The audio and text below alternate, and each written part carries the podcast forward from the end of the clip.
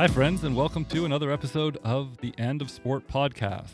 Um, I have not been around very much, but I am hoping that that is going to change. I, being uh, Nathan, and, and I'm joined today for the first time in what feels like, I don't even know, like half a year at least, um, by my good friends, uh, Johanna Mellis. Hi, Johanna. Hi. And Derek Silva. Hi, Derek. Hey, Nathan. So, you guys enjoying the Olympics? I have to admit, I turned it on last night for the first time. I broke my boycott for the Canadian women's national basketball team, um, and they beat Korea, which was wonderful. But that's all I've seen. No, I'm not enjoying. It's hard. The pressure on your shoulders uh, and thinking like morally and ethically about the Olympics. It's hard to to even turn on something you really, truly, truly love, um, like a game of basketball, and not feel that and not feel like it's like you're just contributing and complicit to the whole thing. So I'm I'm personally not at all.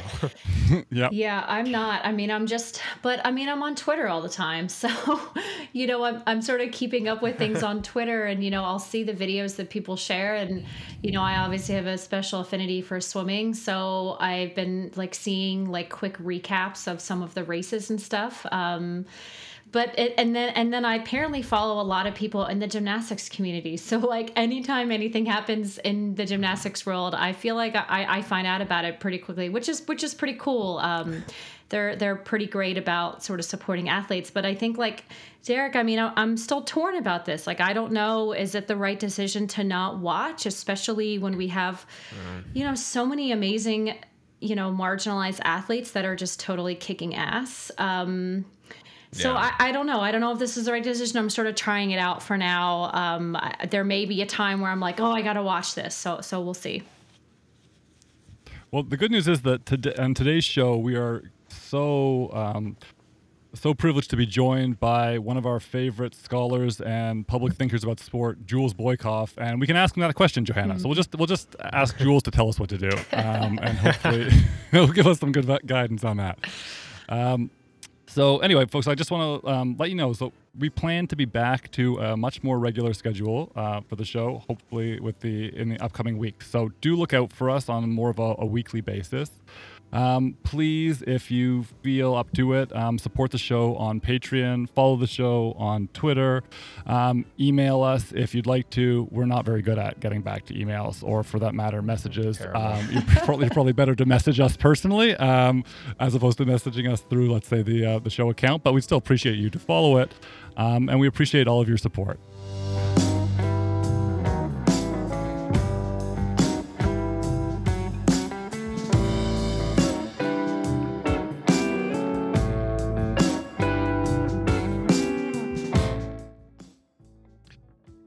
For listeners of this show, Jules Boykoff likely needs no introduction. He is professor and chair of politics and government at Pacific University and one of the preeminent public scholars of the Olympics. He has been ubiquitous on television and in print in the past year, highlighting all the problems attendant to the Tokyo Games. He is also author of, among many other books, um, but particularly relevant for our purposes, the books NOlympians and Power Games. Uh, you got to check both of those out. Jules, it is such a joy to have you back on the show. Thank you. It's my honor to rejoin you.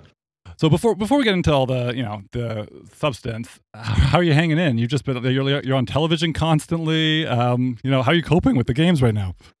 Uh, well, it's been intense. I'm not gonna lie, but you know it's kind of crunch time, so I'm ready. I got a good friend over in Japan, Satoko Itani, and we talk a lot about what's going on because they're in a similar situation in Japan. Their English is excellent, so they're not only dealing with Japanese media but also media that's in the English speaking world. And so we pump each other up. They're amazing and they continue. So if they can do it, I can certainly do my best as well. Nothing to complain about over here, no, no doubt. Absolutely. Um, well, listen, let's get right in because this is what I think I, I really want to lay out for listeners first, especially those who you know haven't had the opportunity to sort of see your work and familiarize themselves. And so what, what happens is for a lot of people they might they might come across you know in social media or somewhere people talk about you know cancel the Olympics or whatever, but that may not really resonate with them because they don't understand why, right? What the context is, and that is what you have been feverishly writing about for months now, um, highlighting all of those reasons why these games shouldn't be occurring Can you walk us through the fundamentals of those arguments? Not anything that has changed since July 23rd, the opening ceremonies, etc., but going into the games, why were you convinced they shouldn't be happening? Well, in terms of the Tokyo Olympics, I just listened to medical professionals who have been jumping up and down clamoring for the Tokyo Games to be canceled for a long time. They were very concerned that if the Tokyo Olympics were to transpire, that it could lead to increases in coronavirus in the country, in the city of Tokyo, and among athletes as well. Many people uh, were speaking out about the inappropriate preparations done by the International Olympic Committee. There was an editorial in the New England Journal of Medicine that stated very clearly that the International Olympic Committee was not following best scientific practices. So, for example, athletes were supposed to bring their own masks. It was a BYOM kind of situation instead of having the oh IOC God. make sure to distribute really great N95 masks. Or, you know, the fact that CNN has been reporting that in some cases in the Olympic Village, there are eight athletes to a room, four to a bathroom. Obviously, that's not best scientific practices in the face of a global health pandemic. So, for starters, I was listening to medical professionals. Second, I was listening to the people in Japan. I mean, in the lead up to the Tokyo Olympics, the general public was in freakout mode. Poll after poll showed that people did not want the Olympics to happen this summer. Sometimes upward of 80% in these polls, as was the case with an Asahi Shimbun poll in May. And so, out of respect for the local hosts who are concerned about their own health, I also was against having these Olympics. And you know, the vaccination rate was very low in Japan and continues to be low compared to other countries. And so I think that was really the driver for a lot of people not wanting to import 11,000 or so athletes and many tens of thousands of more of officials into a place that could become very dangerous situation. So that's kind of why I oppose the Tokyo Olympics. Not to give too long-winded of an answer, but you know, in general, I was opposed to the Tokyo Olympics even before coronavirus for other reasons. Um, my work in, in my social science work and, and writing has very much focused on the trends that come with hosting the Olympics that aren't so much Tokyo problems as they are Olympic problems. That when the elites of your city decide to import the Olympics into your city, they also agree to import these problems, and that is overspending, that is mm-hmm. the militarization of public space, that is gentrification and forced displacement and that is finally greenwashing. And all of this mm-hmm. often comes with a heavy dose of corruption. So we can talk about those four trends and a fifth one if we include corruption when it comes to the Tokyo 2020 games. But these are wider and established patterns that social scientists have been talking about now for quite some time. Now, Jules, could you walk us through a few of the the data points? And uh, like, I don't expect you to know the most like up to date, but to give our listeners some of the context for how many people in Japan, for instance, oppose the Olympics? You mentioned upwards of, of 80%. But perhaps could you also speak to some of the, the data that you're aware of on the risk exposure to COVID 19? What proportion of the Japanese population has been vaccinated? Mm-hmm. Why is the vaccine rate so low? Um, and since we often see this as sort of the main justification for these super spreader Olympics, like how much money is at stake to put this on? Like, why are we doing this in the middle of a what seems to be a raging wave, a new wave, perhaps the worst wave in Japan? Yes, all, all great questions. Maybe let's start at the end in terms of why the International Olympic Committee is ramming ahead with these games. And let's be clear, it is the International Olympic Committee that has the power to decide when you look at the host city contract that Tokyo signed with the International Olympic Committee, it states in black and white that the International Olympic Committee is the group that can cancel the games if it comes down to it or terminate the games, as it were. And the reason why mm-hmm. they're not, uh, it sounds kind of crude, but it's just true, is money. They get 73% of their revenues, the International Olympic Committee does, through broadcaster fees.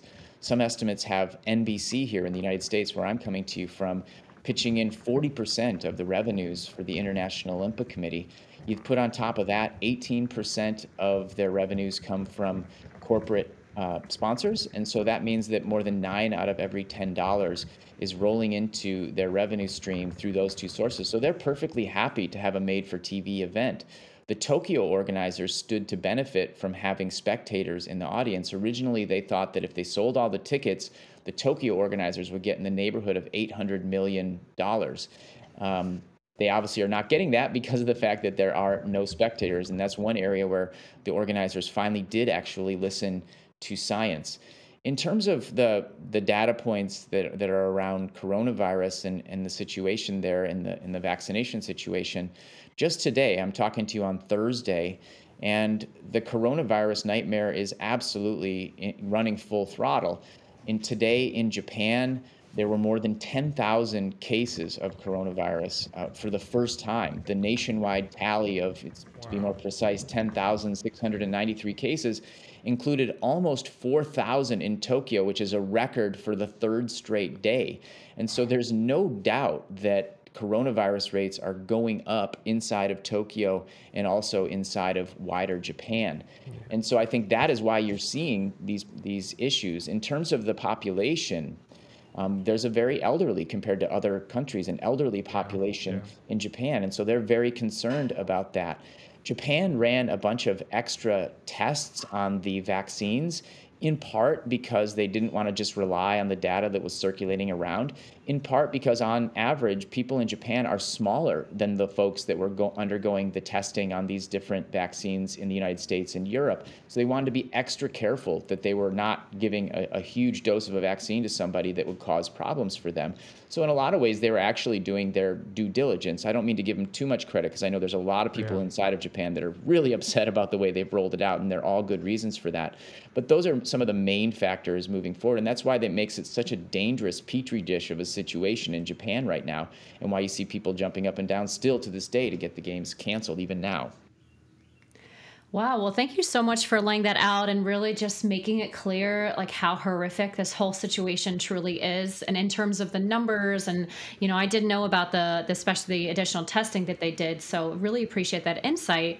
And I guess to maybe hone in on something that you said was that in the contract that the organizing committee in Tokyo signed with the IOC, um, it says that the uh, only the IOC can officially cancel the games. And I guess I have two questions. And one is that what would it take for that kind of language to get changed so that the local organizing committee could be able to cancel it? Um, and and I also am wondering, you know, if you have a sense of what is the relationship between the Japanese government in the organizing committee in terms of like what is the Japanese government stance on on hosting the games right now? Mm-hmm. Yeah, all great questions. So for your listeners, they can go online and do a search for the Tokyo host city contract, and you can pull it right up and, and have a look at the document that we're talking about here. And what's perhaps important thinking forward is that similar contracts were signed in places like Paris and uh, Los Angeles, the next two hosts of the Summer Olympic Games. And part of the problem, I think, is that. So I, I, think it's very difficult to revise. You'd have to get an army of lawyers in there to start making revisions on these signed contracts, and I don't think the International Olympic Committee would be very excited to do that. And part of the problem for me is that undergirding these contracts is a real democracy deficit. And what I mean is, if you look at, for example, the host city contract of Tokyo, the people that signed it, the elected officials that signed it, are long gone. They're not in office anymore. Even the Prime Minister Shinzo Abe, who was a big booster of the Olympics, he even dressed up like Super Mario at the 2016 Olympics in Rio uh, to, to uh, you know, push for the Olympics. And so you know, those folks are long gone. I think that's something that yeah. host cities should be aware of. Same thing for Los Angeles. The, they're supposed to host the 2028 Olympics. The people who signed on the dotted line there, which puts the city, by the way, on the hook for cost overruns. And according to Oxford University, there are always cost overruns. Yeah. But those folks on the LA contract, they're gone too. I mean, Eric Garcetti might be gone in the next couple weeks to be the ambassador to India. And Herb Wesson, who was the head of the city council, he's already out of office. And so that's a real problem. And also, I might point out that with all those games that I'm talking about, whether it's Tokyo, Paris, or Los Angeles, none of the bids came along with a chance for everyday people to weigh in. In other words, there wasn't a referendum or ballot measure. And people who run the Olympics tell us how this is going to be this changing event for your city, how it's going to be a really big deal. And yet it's not quite big a deal enough to actually have everyone who um, lives in the city or the area get a chance to weigh in on it. And so, in terms of the the government that you're asking about in Japan, you'll often see that it's the the local government, the national government, the International Olympic Committee, and the Tokyo Organizing Committee that show, for the most part, a unified face to the public. And they give the impression that they're equal partners in this endeavor. But as we've been talking about, if you look carefully at the host city contract, at the end of the day, the International Olympic Committee has key powers in particular key moments. And that's what we're seeing playing out right now. Wow. Yeah. Fascinating. Um, okay, well, let's let's switch gears because I mean you, you've been talking and talking at length about um, not just with us, I mean, but but for months about sort of the, all these issues leading up to the games. But you know, now the games are kind of on us, and so that raises a whole other slew of issues that emerge out of them. Um, and one that sort of it started in advance, but I think it's something that um, that's sort of still playing out is um, the question of first of all, um, prior to the games, U.S. sprinter Sha'Carri Richardson being banned for marijuana use, right?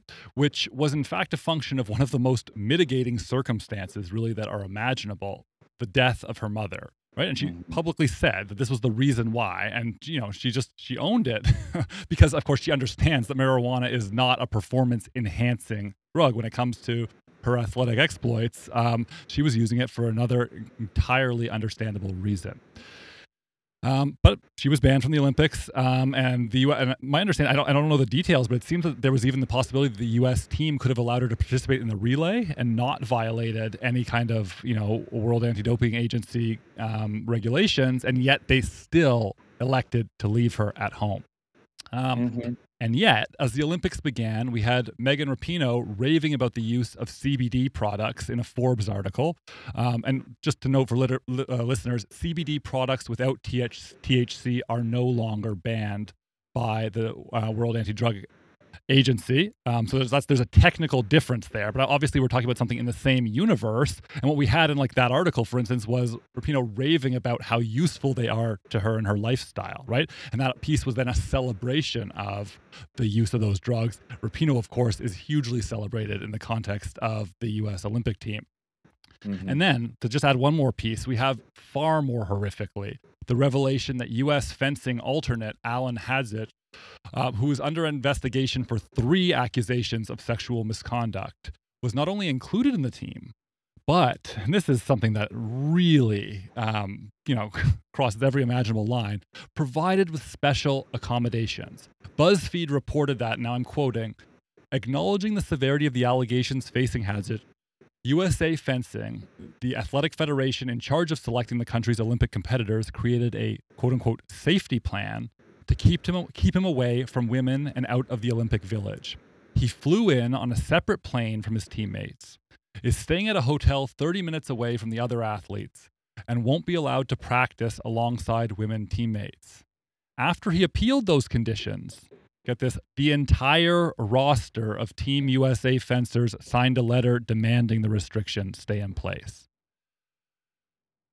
I mean, how do you make sense of all of these double, triple, whatever standards, right? Like just this, this sort of layers of, um, I don't know, um, just uh, double standards.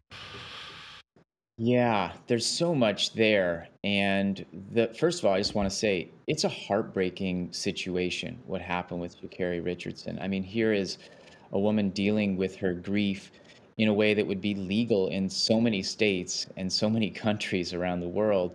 And yet she's been prosecuted basically in public for her actions. And, you know, on one hand, it doesn't really surprise me that this would happen in the sphere of the Olympics, where you would see one set of circumstances favoring white people and another set that's very similar, uh, disfavoring black people, because there's the history of the drug war and there's the history of the Olympics. So, in mm-hmm. terms of the Olympics, it was started by a French aristocrat named Baron Pierre de Coubertin, who was a straight up racist. And he basically said that he thought it was an okay idea for black people to be in the Olympics, but only so that they could uh, ameliorate their quote unquote, you know, a thousand jealousies of the white man. And the, he said that they should be included because they're lazy. And that was just the sort of sharp edged way of putting forth white supremacy in the early days of the Olympic Games. Um, we still see it present today, and this is a really good example. Then there's the US drug war as well. And that also has a similar history uh, that is atrocious. And in fact, you have um, people um, going all the way back to the 1920s in the drug war in, in the United States saying that uh, using the drug war to attack people of color, whether they're African Americans, linking marijuana use and heroin use to African Americans or to Latinx folks. I mean, there's just a long history of this. And so this situation actually taps into two longer streams.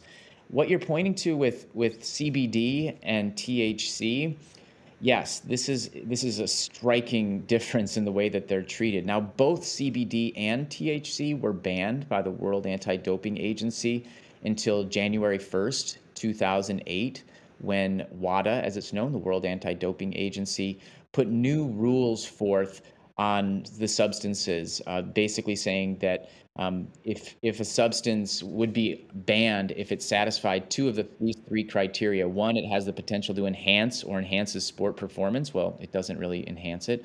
Um, THC, that is. It represents an actual or potential health risk to athletes. Nah, not really. And it violates the spirit of sport. I don't really think so. So it doesn't really meet those criteria, THC. And we hope that that WADA will will actually revisit this case. But I think it's a really good lens for seeing how white supremacy can dominate the Olympic field. And one last point, you know, I don't necessarily hold it against Megan Rapinoe for pushing CBD products through her company Mendi. I think it is a little striking that most of the re- representatives and spokespeople are, are white when it comes to the CBD products, but it is legal and it does seem to be helping her as well. So I don't necessarily agree with a lot of the framing out that I've seen in the Twitterverse that pits Megan Rapinoe against Sha'Carri Richardson. I just don't buy that, and I think it actually is. It, it takes away from the important conversation that we need to have about this.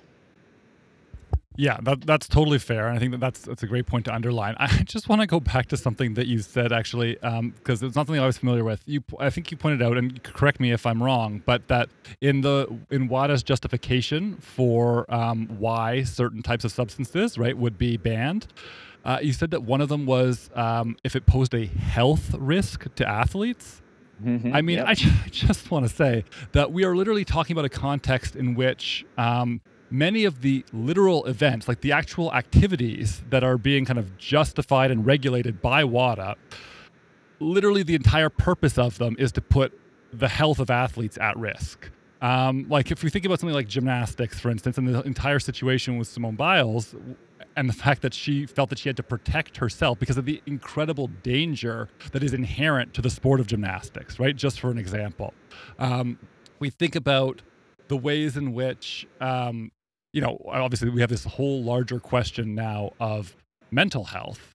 Mm-hmm. Um, we have the question of the fact that we're asking these athletes to participate in games during the middle of a pandemic, right? Mm-hmm. It's so yeah.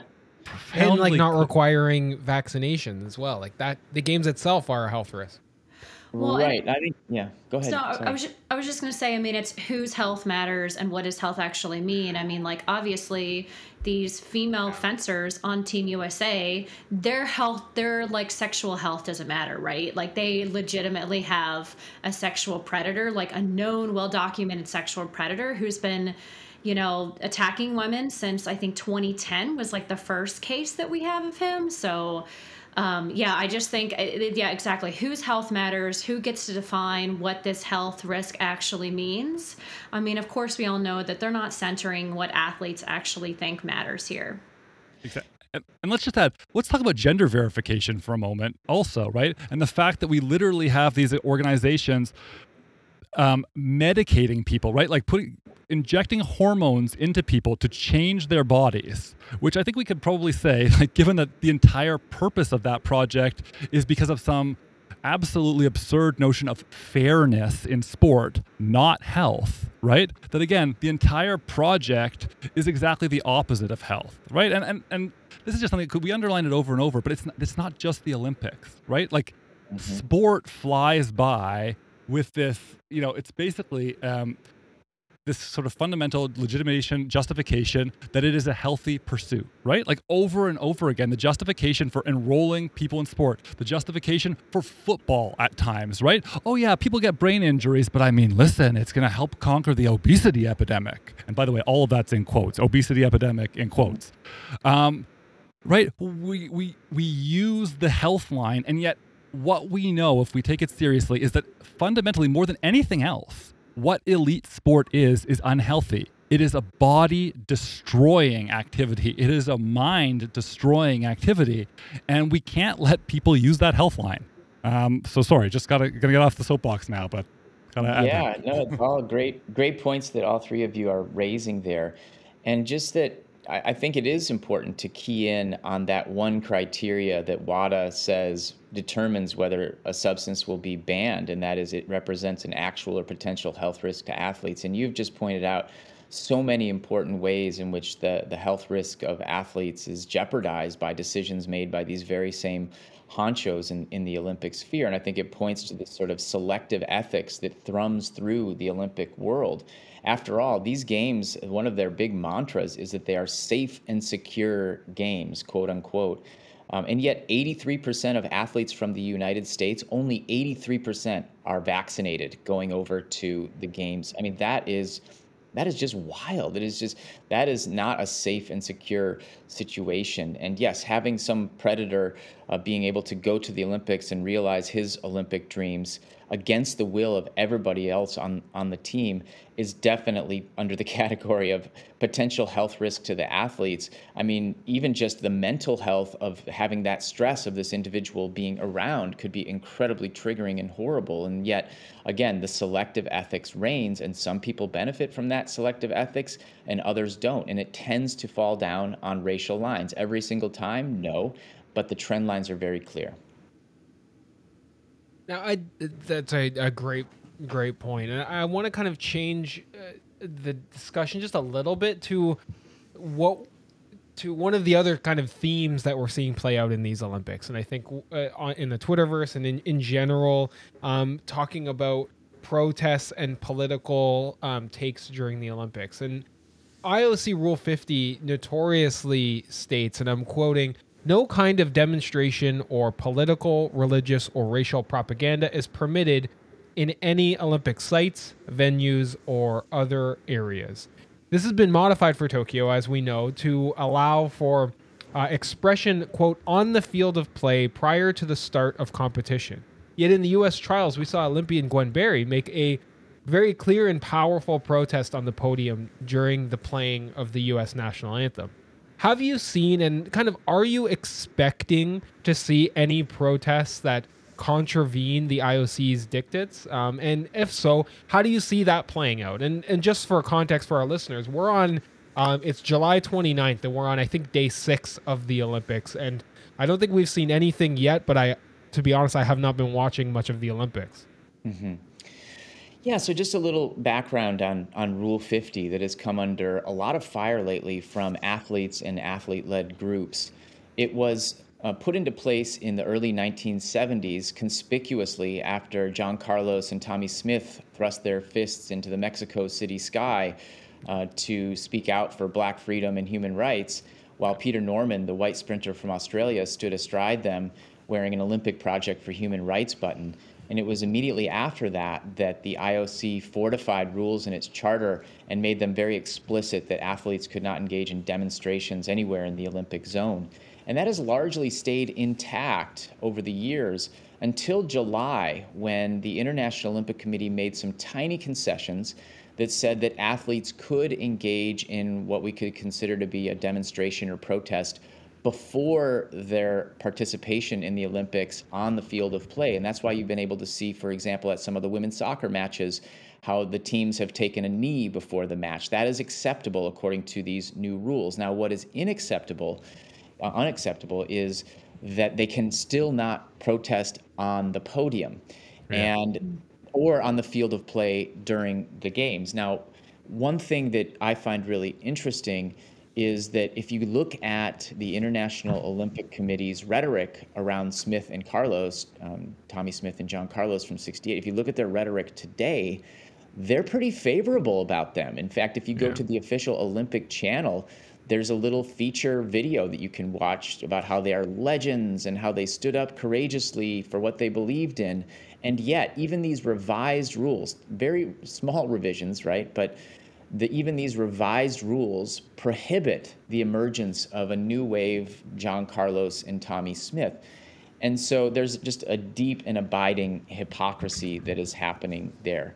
In terms of the to, uh, Tokyo 2020 Olympics, what we've seen so far, we actually have seen some interesting moments. And I think the two athletes that I'll talk about have very cagily disguised kind of what their their motives were. There was, for example, a badminton player from Hong Kong, Angus Kalong, who was involved in a, in a political controversy in his first match. He wore a simple black t shirt with his initials on it, as well as the words Hong Kong, China. And black t shirts are often associated with Hong Kong's pro democracy movement.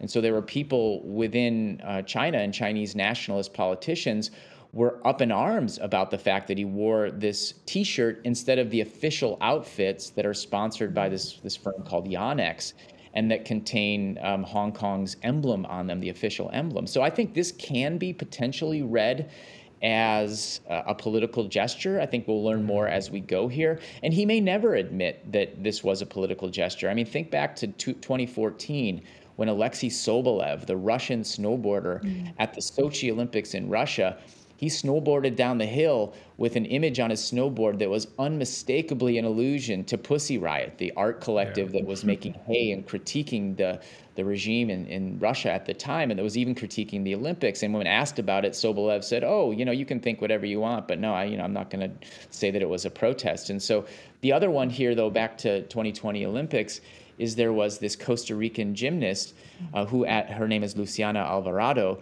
who at the end of her routine thrust her fist upwards um, in the Black Lives Matter kind of way. And she said afterwards that, you know, she said, We are all the same. We are beautiful and amazing. And so she too kind of seems to have found maybe perhaps a little bit of a loophole slipping in her gesture as part of her official routine.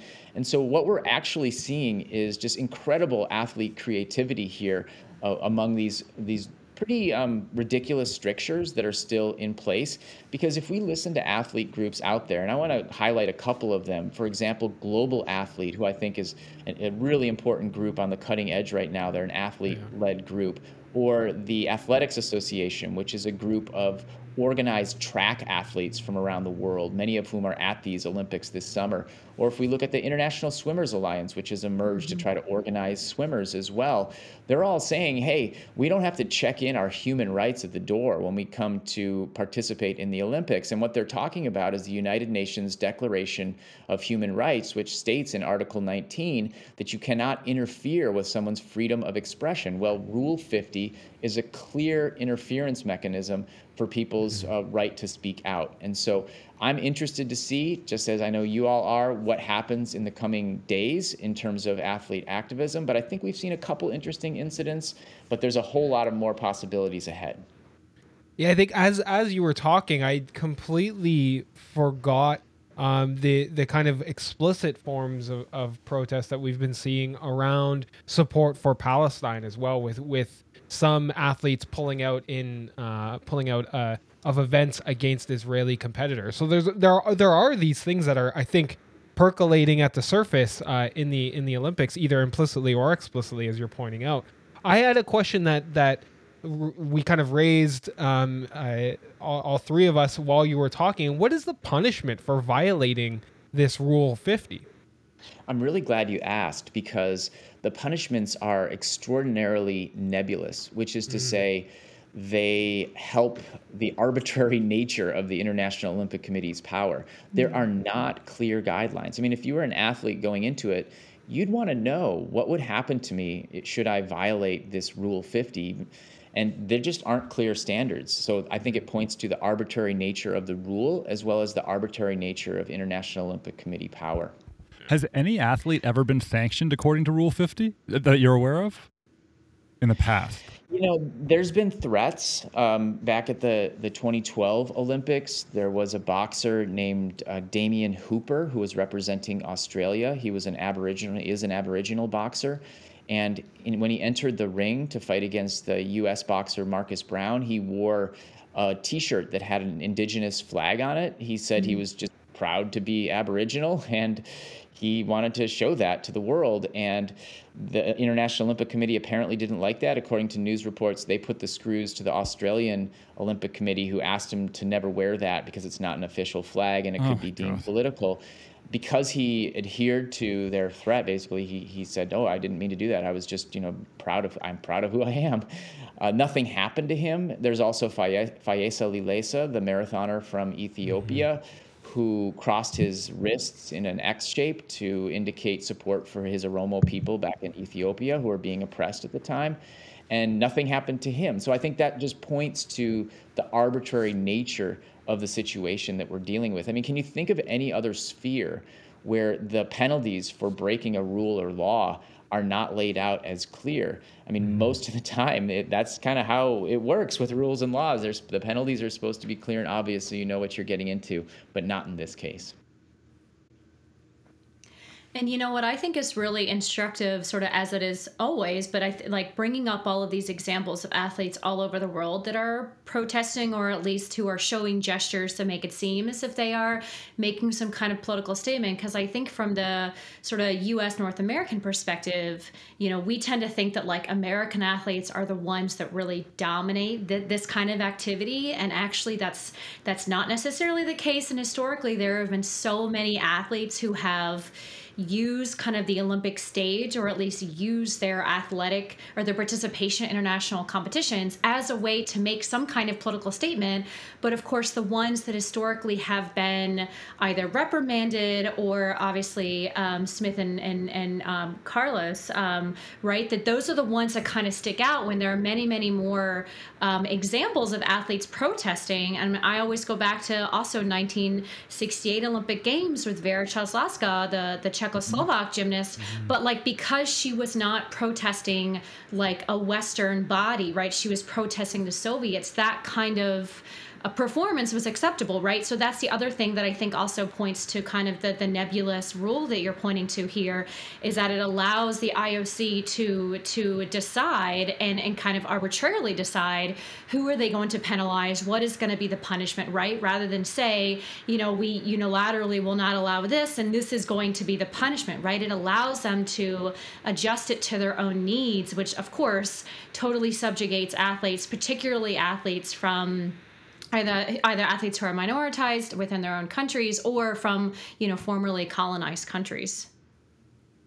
It's a great point and i think i'm really glad you brought that into the conversation no doubt so, one question that we want to ask is something that I know like I've been talking about openly on Twitter is sort of how like how should we how might we be approaching the Olympic Games as people who genuinely love sport, right? And and really do want athletes to have the healthiest conditions and also the, the spectators and, and the, the residents of these cities to have the most healthy conditions you know, what should we be telling or, you know, what should fans be doing and thinking about when it comes to the Olympic Games in light of the really uh, abhorrent and awful ethics of the entire Olympic movement?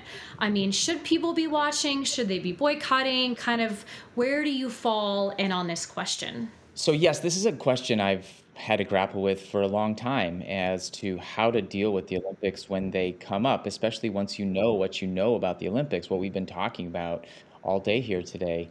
And I'm not the kind of person who, who likes to tell other people what they should do. I can see a lot of different perspectives on this. I know some people just entirely boycott watching the Olympics, and I respect that position.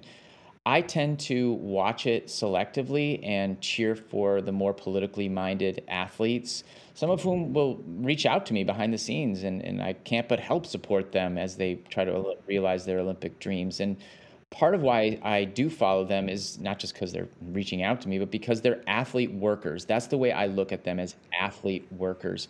and that the Olympics can be this incredible stage for leveraging justice for these athlete workers. There was a really important study done by Ryerson University a little while back that compared the uh, percentage of the revenues that major leagues across the world get to their athletes. So, like the NBA, NFL, NHL, the English Premier League of soccer, football. And in all those leagues, between 45 and 60 percent of the revenues go directly to athletes, whereas in the Olympic sphere, it's only 4.1 percent. Wow gap is just enormous. And so I think that if I think about that the athletes as workers and think about the Olympics as a stage for potentially leveraging more justice, I don't have as big of a problem watching the Olympics, but I definitely respect those who don't want to have anything to do with them. Especially because let's be honest, in city after city around the world, Mm-hmm. People have been traumatized by the Olympics. People have been kicked out of their homes by yeah. the Olympics. They've had their spiritual lives totally unsettled by the Olympics. And so, who am I to tell them if they say, I don't want to even watch the Olympics, it's a triggering experience? Who am I to tell them, oh, come on, you know, suck it up and cheer for these athlete workers? So, I think everyone's positionality very much matters. And, and I've tried to explain where I'm coming from on it best I can. And you know, just to just to follow up on that point you made, Jules, there was just there's a piece today um, that came out and made by History in the Washington Post um, by um, MacIntosh Ross and his co-author, uh, and it, it deals with exactly one of these situations in Tokyo. I'm just going to read from that piece really briefly. Twice displaced Tokyo resident Kohei Jinno was evic- evicted in 2013 at age 80 when his home was destroyed for the National Olympic Stadium rebuild. Relocation cost him dearly. Now 87, Jinno told Reuters that losing the home he'd lived in longer than any other filled him with great sadness. Quote, had it not been for the Olympics, my life would have been so different. And then it goes on to say, distressingly, Olympic induced displacement is not some anomalous event. Indeed, the stories of residents like Jinno are only a footnote in the latest chapter of a much larger Olympic story. In the last 50 years, more than 2 million people have lost their homes due to the gentrification and remodeling of cities for sport's largest mega event. Yeah, a heartbreaking story. And you know, when when I was in Tokyo in July 2019 with the great sports writer Dave Zirin, and we were covering the machinations of pre-Olympic planning for the nation, we met with two women who were similarly displaced by both the 1964 Olympics and the 2020 Olympics. And one thing that I think is important to note about that situation is they were living in this place called the Kasumigaoka apartment complex a public housing complex. And we've seen with the Olympics, it is it leverages all this force and power in society to destroy public housing at a time when we need more public housing, not mm-hmm. less public housing. And these women that met with us, they would not go under their real names in the story. They would not allow us to take a photograph because they were very scared at the possibility of retribution should they put their names out there in the public sphere. And I lived in Rio de Janeiro, so I saw this with my own two eyes. In the lead up to and during the 2016 Summer Olympics, I had the good fortune of being a Fulbright Research Fellow, where I met lots of people who are displaced by the Olympic machine. And every single time, it's heartbreaking. And behind the numbers of 77,000 people getting displaced in Rio, every single one of those 77,000 people have a story, and it's often a really painful one. And this is not some like bug of the Olympics. This is a feature now of the Olympics, mm-hmm. where in the global north, it tends to happen more through gentrification, whereas in the mm-hmm. global south, it tends to happen more through forced eviction, sort of brass knuckle eviction. And it's, a, it's an ingrained trend that the International Olympic Committee says they have nothing to do with. They tend to push it off and blame the local hosts, as we're seeing right now in Tokyo. Yeah. But the reality is, it's their project, and they should have some ownership of the problem, if you ask me.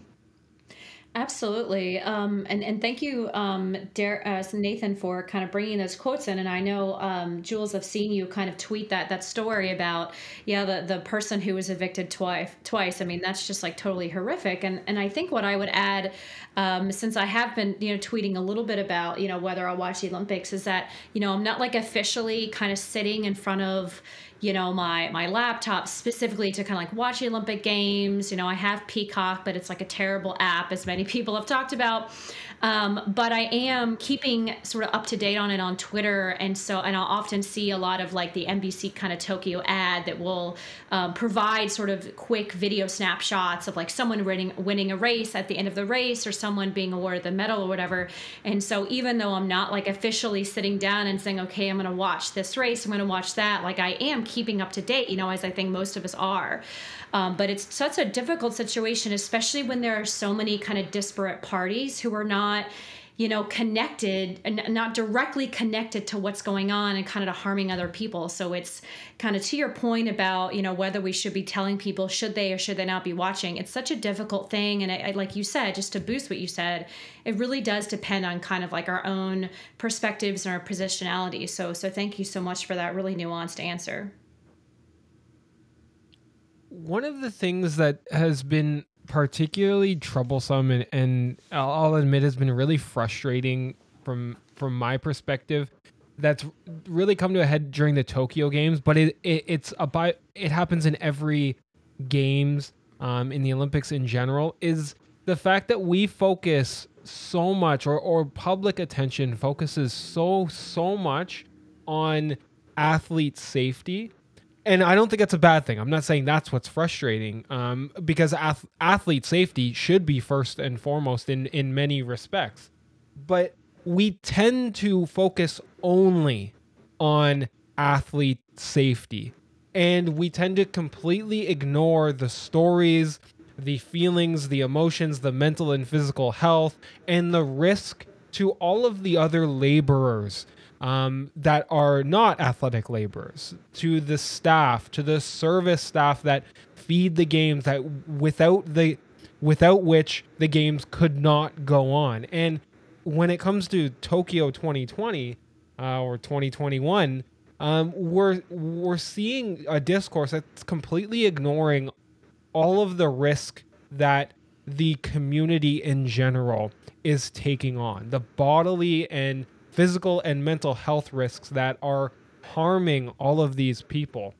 How do we get those stories to be at the fore, Jules? Like, how do we, as a, as a community, start thinking of the Olympic Games not just in terms of athletics, but in terms of massive exploitation and harm that affects that will affect people mostly racialized and marginalized and vulnerable populations for years and years and years to come. Like, how do we get that message out there? Yeah, that's really interesting. Well, for starters, I would say that we've seen massive progress on this front, Derek, in the sense that I've been studying the Olympics for well over a decade now. And when I started, you could stand up from behind the podium at one of these bid ceremonies when you're trying to get the Olympics and say, oh, the, the games will float everyone's economic boat. It'll be a big boon for the city. Everyone's going to benefit. Tourism's going to go through the roof, et cetera, et cetera. Yeah. And there wouldn't be that much pushback at that time.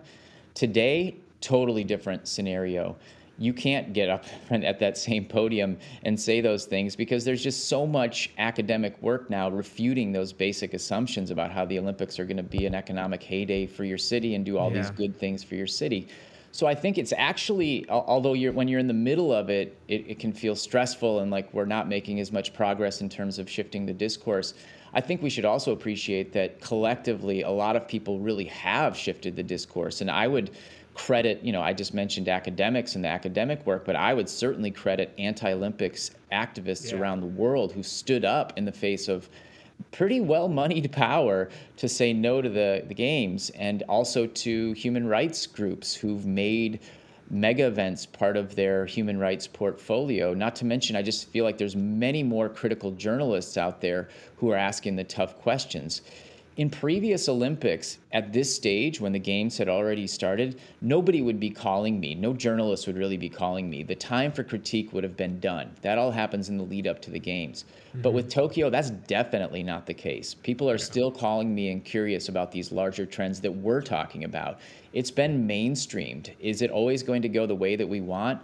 No, of course not, because we're dealing with powerful entities here with lots of interests But I definitely see it as a positive shift in the right direction to talk about the Olympics with nuance and complexity because that's what very much the general public deserves. Yeah. Yeah. Just just a, a brief comment. Like one of the things that that I noticed right during the opening ceremonies. I, I did not watch the opening ceremonies, but I did see folks like you and others posting um, pictures and imagery of protests against the Olympics.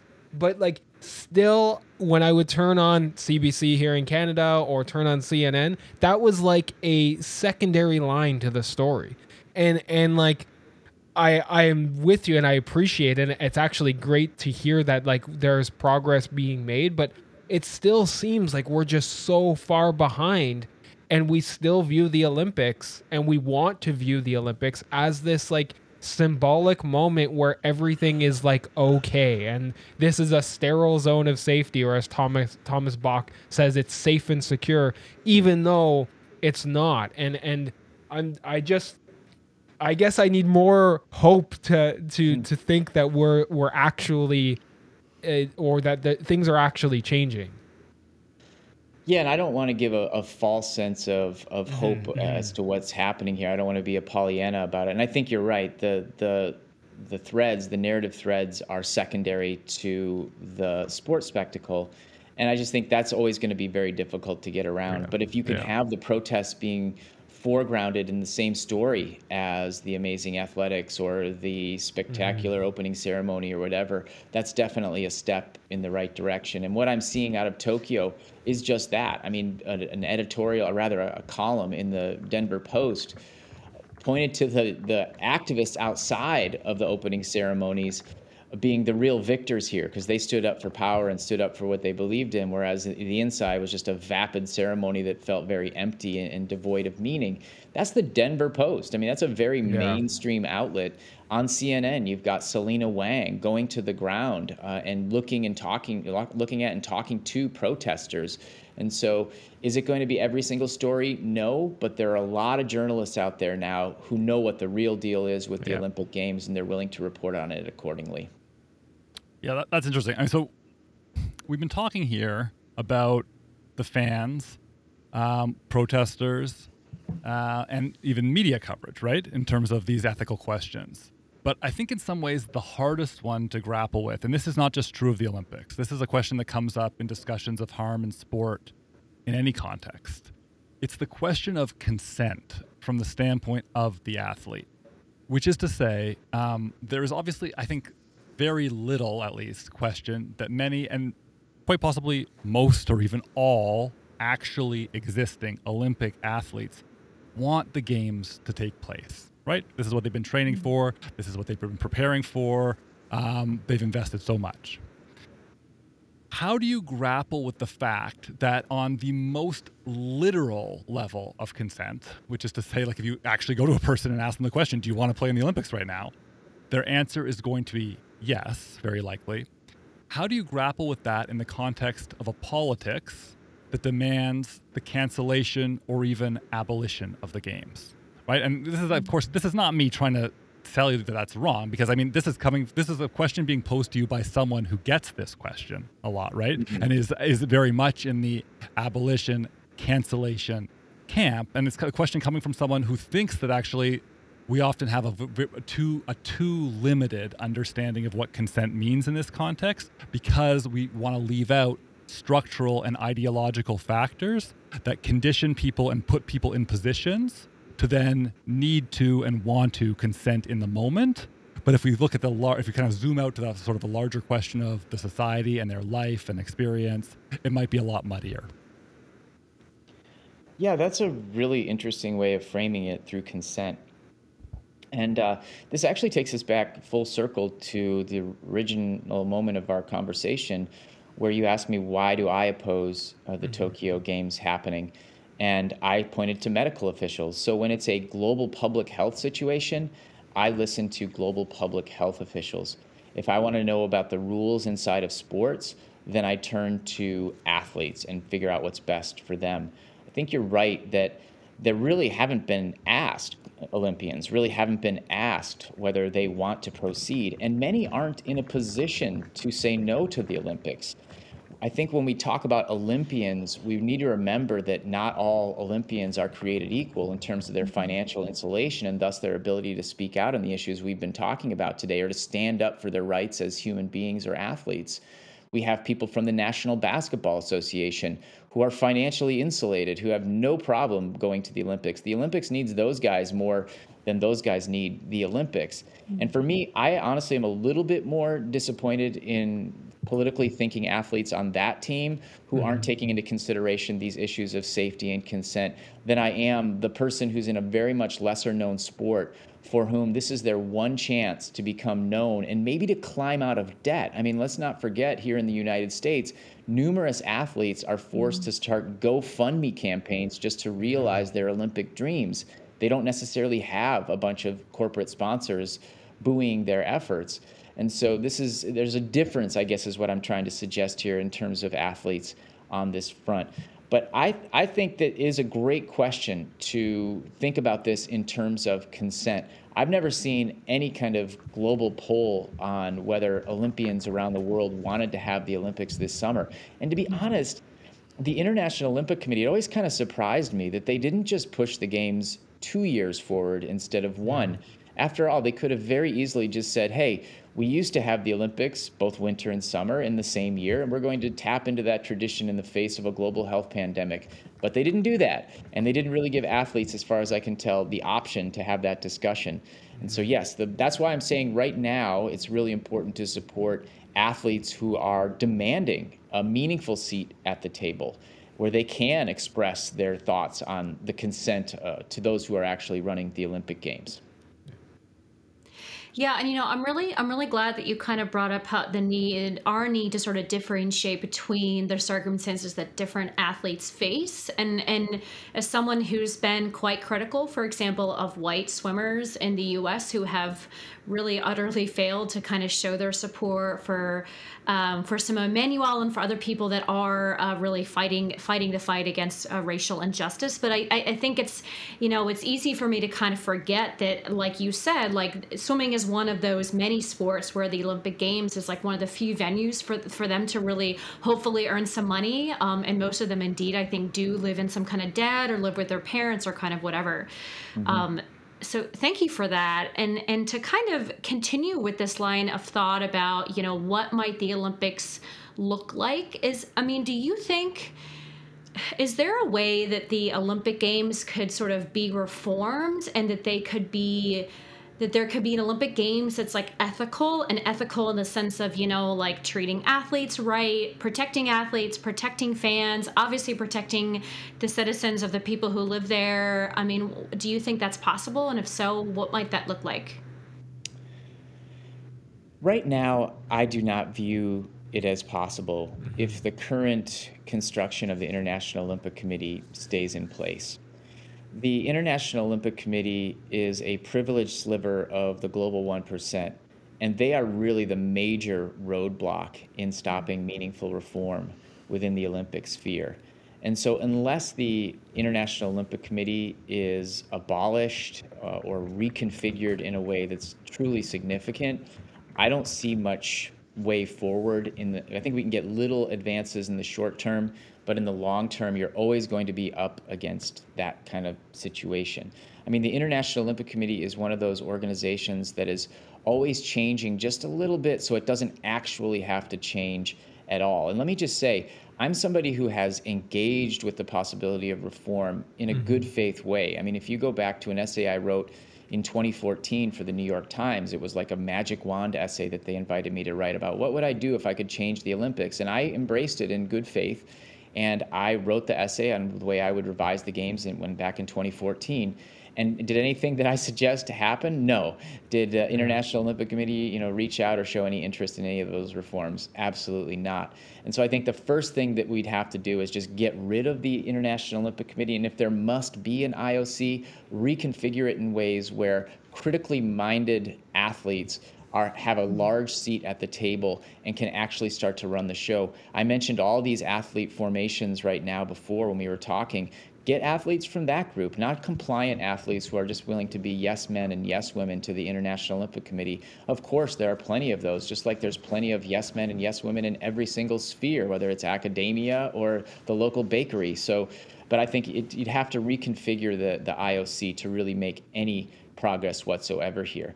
But I would just highlight, you know, not to be Pollyanna, but I do feel like because of the global pressure on the International Olympic Committee to change and the global awareness that has really emerged over the last decade around the endemic downsides to the Olympics, you know, we're in a much better position to see the games revised. But, you know, I can sympathize with those who just want to abolish them because it does seem like a very difficult road with the International Olympic Committee still in power.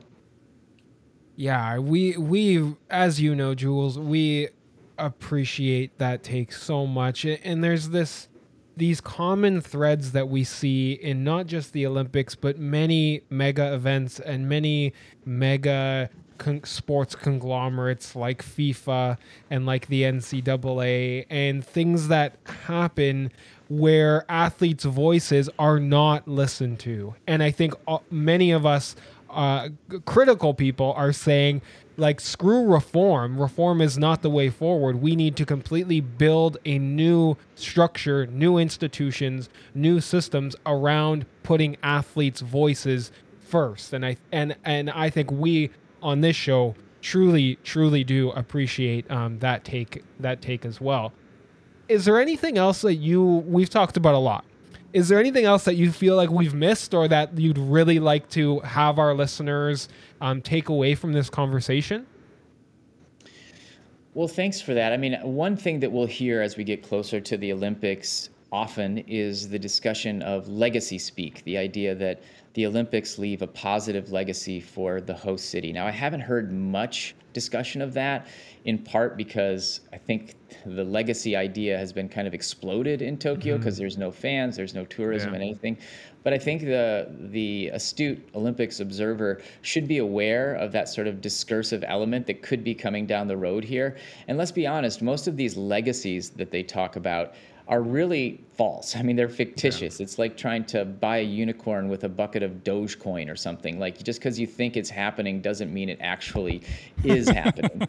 And so I think just awareness of legacy speak, and that's just mm-hmm. one more lever for pushing back. I don't even use the term legacy. I'm a little surprised to hearing myself use it here with you right now because I usually frame it more as promises around the Olympics and follow through around the Olympics. And all too often, there is no follow through on these promises. Yeah whether it's going to be clean water for Guanabara Bay and in Rio de Janeiro, or an increase in sports participation at the London after the London 2012 games. Neither of which happened, by the way, that were going to be these big legacies. And finally, I would just say that perhaps one of the biggest and yet inadvertent legacies of these Tokyo Olympics is that you have revived and enlivened anti Olympics dissent around the globe.